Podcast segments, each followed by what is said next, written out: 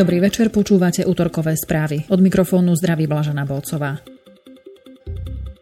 V dlhodobom rozpočte Európskej únie na roky 2021 až 2027 by sa finančné prostriedky na posilnenie hraníc a migráciu mali strojnásobiť.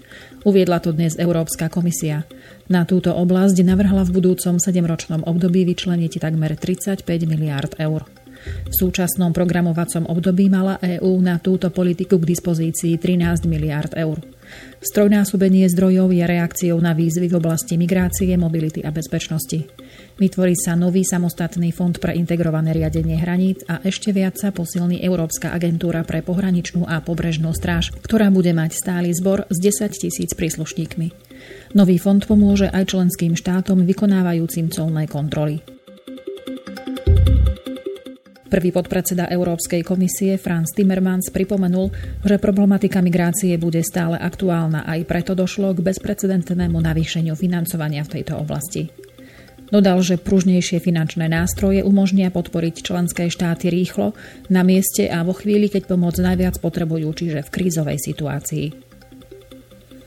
Politické priority exekutívy EÚ pritom sú lepšie zabezpečiť vonkajšie hranice, poskytovať ochranu osobám, ktoré ju potrebujú, podporovať legálnu migráciu a integračné úsilie, bojovať proti nelegálnej migrácii a vracať späť tie osoby, ktoré nemajú právo zostať v Únii. Európska komisia dnes privítala politickú dohodu o posilnení šengenského informačného systému, ku ktorej dospeli vyjednávači Európskeho parlamentu a Rady EÚ. Návrh vyšiel z dielne Eurokomisie. Schengenský informačný systém je najrozšírenejší a najpoužívanejší európsky systém pre správu hraníc a zdieľanie bezpečnostných informácií. V roku 2017 vnútroštátne orgány krajín EÚ využili tento systém viac ako 5 miliard krát. Podľa stanoviska Európskej komisie posilnený systém pomôže pohraničnej stráži lepšie monitorovať, kto prekračuje hranice EÚ a podporí prácu polície a presadzovanie práva pri dolapení nebezpečných zločincov a teroristov. Zároveň v súlade s novými pravidlami na ochranu údajov ponúkne lepšiu ochranu pre nezvestné deti a zraniteľných dospelých.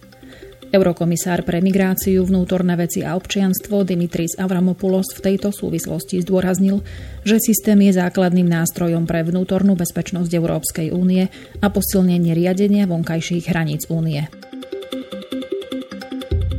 Zmeny v šengenskom informačnom systéme ovplyvnia aj spoluprácu s Európskym policajným úradom Europol, ktorý bude mať prístup ku všetkým kategóriám dát v databáze systému. Aj operačné týmy Európskej pohraničnej a pobrežnej stráže budú môcť využívať databázu pri plnení svojich úloh v rámci tzv. hotspotov, čiže záchytných miest pre migrantov. Kompromisná dohoda medzi Európskym parlamentom a Radou EÚ o posilnenom šengenskom informačnom systéme nadobudne platnosť až potom, ako ju obe euroinštitúcie schvália aj oficiálne. Nemecká kancelárka Angela Merkelová dala Slovensku za pravdu v tom, že povinné migračné kvóty nefungujú. Vyhlásil to na dnešnej tlačovej konferencii v Bratislave predseda Smeru SD Robert Fico s tým, že ide o veľký úspech slovenskej diplomacie, informuje TASR. Práve počas slovenského predsedníctva v Rade Európskej únie sme prišli s nápadom pružnej solidarity, čo znamená, že každá krajina sa má rozhodnúť podľa svojich možností, poznamenal. Zároveň Fico spomenul, že zo 160 tisíc utečencov bolo prerozdelených približne 34 tisíc. Európska únia podľa Roberta Fica vlny migrantov nikdy nezvládla. Povinné kvóty nefungujú, nemajú význam, spôsobili v Európskej únii pnutie. Povedal Fico s tým, že je dobré, že toto napätie týkajúce sa kvót v únii sa končí. Krajiny Vyšehradskej štvorky sú veľmi efektívne pri presadzovaní názorov ľudí stredoeurópskeho regiónu, povedal dnes v Budapešti predseda vlády Peter Pellegrini po schôdzke s maďarským premiérom Viktorom Orbánom. Pellegrini potvrdil, že chce pokračovať v budovaní dobrých vzťahov Slovenska s Maďarskom, pretože je to dobré pre ľudí, ekonomiku i región. Orbán podčiarkol, že slovensko-maďarská spolupráca a partnerstvo V4 prispievajú k spoločnému európskemu úspechu. V4 už nie je so skupením chudobných krajín, ale krajín, ktoré charakterizujú hospodárska dynamika, disciplinované hospodárenie a veľké plány, dodal predseda maďarskej vlády. Predsedovia vlád sa dohodli i na rozpracovaní projektu vysokorýchlostnej železnice, ktorá povedie z Varšavy cez Bratislavu do Budapešti. Európska komisia dnes na poludne spustila prihlasovanie na bezplatné cestovanie po EÚ. Pre Slovensko vyčlenila 159 poukazov. Môžu sa o ne uchádzať Slováci narodení v období od 2. júla 1999 do 1. júla 2000 vrátane, ktorí sú ochotní medzi 9. júlom a 30. septembrom 2018 navštíviť jednu až 4 zahraničné destinácie. Prihlasovanie sa uzavrie 26. júna o 12. Informuje o tom Európsky portál pre mládež, na ktorom je prihláška dostupná. V prihláške musia uchádzači poskytnúť svoje osobné údaje a podrobnosti o plánovanej ceste. Potom musia odpovedať na 5 kvízových otázok. Každý uchádzač môže podať iba jednu prihlášku. Záujemcovia môžu cestovať individuálne alebo v skupine maximálne 5 osôb. Vtedy prihlášku vyplní len vodca skupiny. Každý účastník je oprávnený získať jeden cestovný lístok v hodnote v priemere 255 eur. Cesta zahrňa len cestovanie druhou triedou primárne vlakmi. Správu priniesla TASR. Návrh na obmedzenie interrupcií zrejme Národná rada zastaví bez toho, aby o ňom reálne hlasovala. Má totiž na stole procedurálny návrh na zastavenie rokovania o tomto bode. Pokiaľ by v pléne tento návrh prešiel, snemovňa by nemusela hlasovaním jasne povedať, či s obmedzením súhlasí alebo nie. Tento postup naznačil na tlačovej konferencii predseda Smeru SD Robert Fico. Ako ďalej informuje TASR, takýto postup bude znamenať, že návrh nedostane na pol roka stopku, ako v prípade, ak zákon plénum odmietne. V krátkej dobe tak môže byť predložený opäť. Robert Fico pritom jasne nepovedal, či v koalícii pripravujú vlastný návrh. Zdôraznil však, že na ne nie je spoločenská objednávka a nebola tu ani keď návrh predložili Kotlebovci. Poslanci Národnej rady by mali odsúdiť prejavy nenávisti, neznášanlivosti a xenofóbie a nedávnu vraždu Filipínca Henryho Akordu. Nový bod do programu aktuálnej schôdze presadila šéfka zahraničného výboru Katarína Čefalvajová. Jej návrh podporilo 132 poslancov. So svojím návrhom na doplnenie programu neúspela predsedníčka poslaneckého klubu Oľano Veronika Remišová. Tá chcela zaviazať rezort vnútra, aby predložil všetky zmluvy k 277 verejným obstarávaniam z rokov 2007 až 2010, ktorých dokumentácia bola skartovaná niekoľko dní potom, ako boli prokurátorovi Vasilovi Špirkovi odobrané spisy súvisiace s Robertom Kaliňákom. Remišová tiež chcela, aby minister obrany Peter Gajdoš reagoval na informácie o korupčných praktikách fínskej zbrojovky Patria a prišiel do parlamentu predložiť dôkazy, ktoré by vyvrátili akékoľvek podozrenia. Ani tento návrh neprešiel. Miroslav Sobko z Oľano sa neúspešne dožadoval prerokovania vládou schváleného národného programu rozvoja výchovy a vzdelávania. Jan Maroš z Oľano chcel zase zaviazať ministra dopravy Arpáda Iršeka, aby poskytol informácie, prečo jeho rezort nechal vstúpiť do procesu výkupu pozemkov pod odpočívadla na R1 podnikateľa, o ktorom písal zavraždený novinár Jan Kuciak. Ani jeho návrh neprešiel. Najvyšší súd vyniesie verdikt v odvolacom konaní s údajným vedením zločineckej skupiny Sýkorovcov zajtra. Dnes sa Senát oboznámil so spisovým materiálom a strany konania odprezentovali záverečné návrhy. Právni zástupcovia vo svojich záverečných návrhoch požadovali zrušenie rozsudku a vrátenie veci na prvostupňový súd. Argumentovali tiež nezákonným zložením Senátu.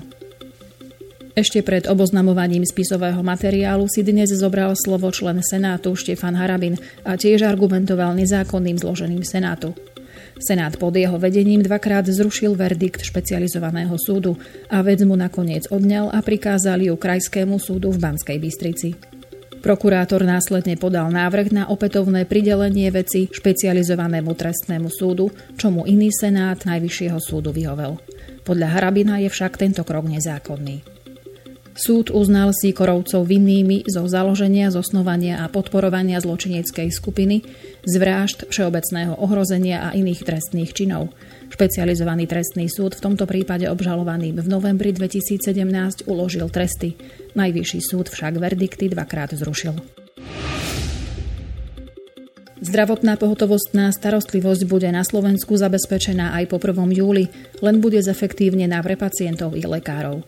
Do platnosti totiž vstúpi nová litera zákona, podľa ktorej má ambulantná pohotovostná služba nahradiť lekárskú službu prvej pomoci.